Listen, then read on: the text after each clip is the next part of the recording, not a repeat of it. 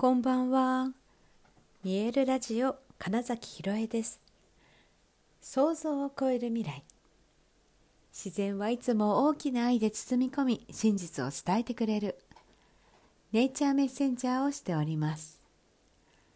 はい、改めましてこんばんは。2023年5月30日、見えるラジオ始まりました。はい5月もあと1日を残すことになりましたが5月ねなんかやっぱり誕生日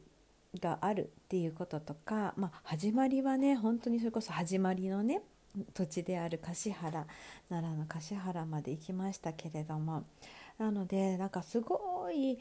なんか変わった感があるんですね。カカオセレモニーもありましたしうんスイートロッチも入りましたし何でしょうね。なんか違うな。4月とはだいぶ違う感じで今なんか最後の日を迎えるぞ。5月の終わりを迎えるぞみたいになってます。であそうだねあの5月31日だから明日からはマヤ歴の新しい13日間が始まるっていうのもあって今日がね、まあ、一区切りなわけですよね約2週間の。っていうのもあるのかなとふと思いました。あのその天体の宇宙のエネルギーが切り替わる時だから特に今日はそう感じてるのかななんてことをね今ふと思いました。でねあのこれって本当にただの、まあ、感覚の話で、うん、全然そんなことも思わないっていう人もいるかもしれないし私もそう思うっていう人もいるかもしれないし、うん、でも別にそれはどうでもいいんですよ。あの感じなかったからダメかとかそういうことでも一切なくて。であのそうそう。たまたまね今日ちょっとあのあの日曜日6月4日は大阪であの悟空さんと一緒にライブがあるんですね。でその衣装用のちょっと小道具というかを、えっと、作るっていうことをしてたんですけれども今日ねあのミエルのこともやりつつちょっとそのねはい、ギザの衣装作りみたいなことをしてる間にちょっと YouTube とかを流しながらね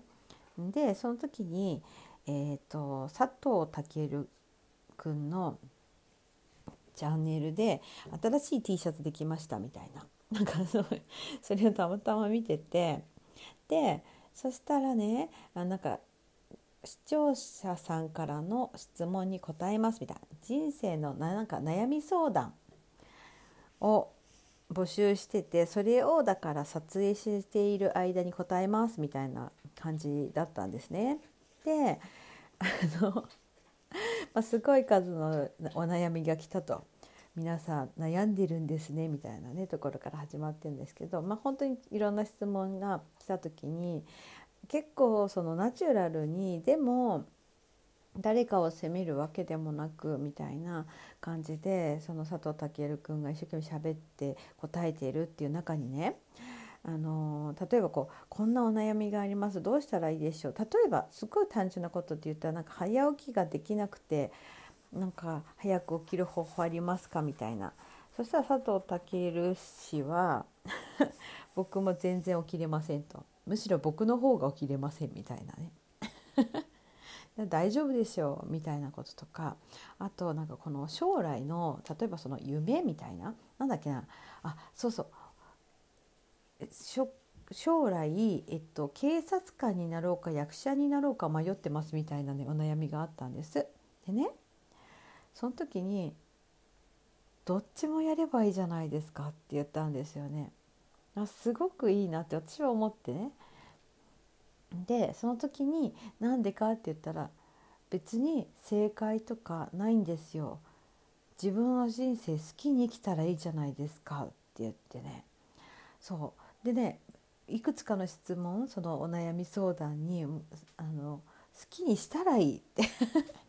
何度も言っててねでも本当ただそれだけなんだよなみたいなことをすごく思ったんですよ。であなんか多分彼は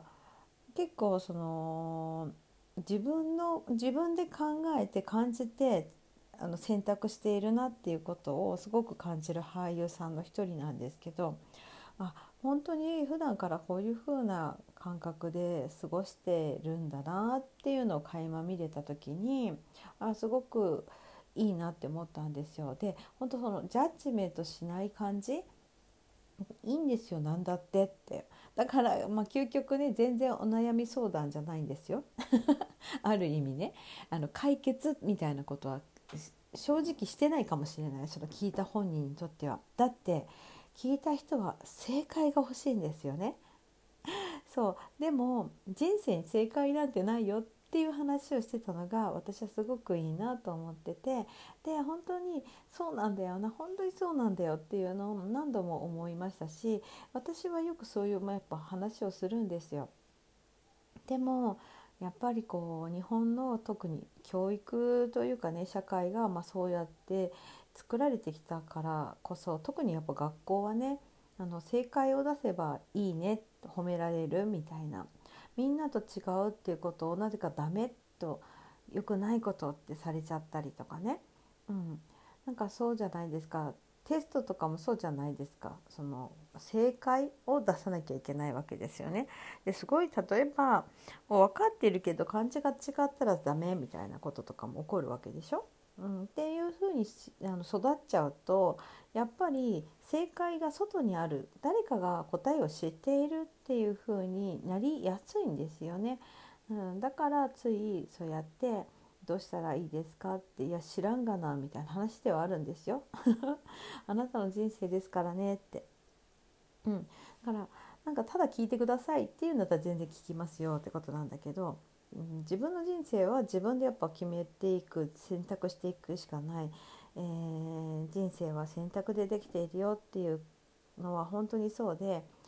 今私が例えばこのラジオやるって言って自分で決めて喋ってるってことも別に誰かから頼まれたわけでもなく ただただ喋りたいから喋ってるみたいなことじゃないですか。でこれをね、うん、なんか私ラジオ続けてもいいと思いますか？とかって別に誰も聞かないしね。うん、でそういうふうにあの皆さんだって今日何食べたらいいかなって本当は全部自分の中で決められるのになんか聞いちゃったりするけどでも最終的にどれを食べるか決めるのは自分ですよねみたいな。でもそのくらいのことをすごい細かくいろんな選択をしていった時に結局はやっぱ全部自分で決めてるんだなってことなんですよね。うん、だから、うん、その好きにしたらいいじゃないですかってねあのめちゃくちゃいい意味でのパワーワードだなっていうか、うん、全部それで解決するなって 思ったし本当にそういうことだしえっとだからその人が自分を自分でちゃんと考えて選べばそれでいいんですよと。それがなんか失敗してもうまくいったとしてもでもそれって別にそれが正解か不正解かとかはないわけですよね。人生には。っていうようなことをねなんかあ私が本当によく考えてたことをなんかたまたま見たあの佐藤健君が言っていたっていうのがね面白かったのでちょっとシェアしてみました。はいそんなわけでね本当にあの何でもいいんですよ。本当に まああのまあ、強いて言うならね恋に意図的に人を傷つけるしかも物理的にみたいなのはねあの結局それがやっぱ自分の心がグッてうなんかちょっとでもうってなることはそれ自分がだから気分が良くなくなることは選ばなくていいんです逆に言うとね。でさっきの話じゃないですけど警察官になるのか役者になるのかどっちもやったり別にそうですよどっちも両方やっちゃダメなんてルールどこにも実はないんですよみたいな。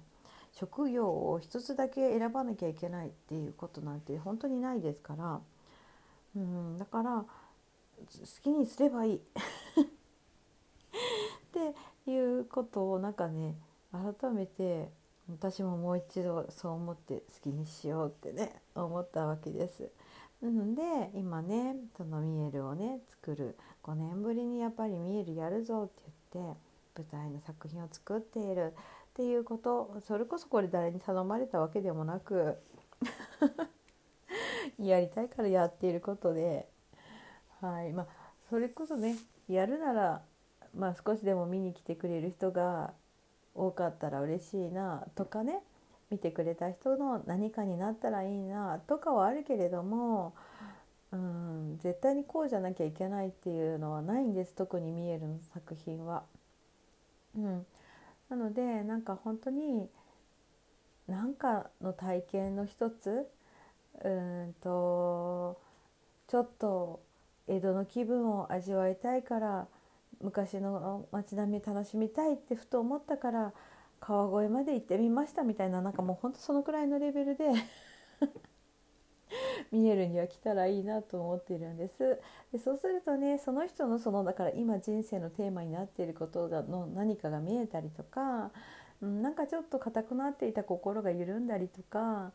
うん、本当に本当になんか空に虹がかかったのを見てわーって言ってるぐらいのなんかそういう体験になったらいいなっていうのが、まあ、一番本当に見えるでやってることで逆にねだからそんな変な演劇やってる人あんまりいないっていうので私はそれをただやりたいんだなっていうことも思ったりした、うん、みんな好きにしたらいいよっていう そんなお話の回でした。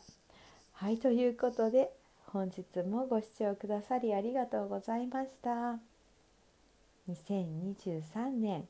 5月30日見えるラジオ金崎ひろえでした。おやすみなさい。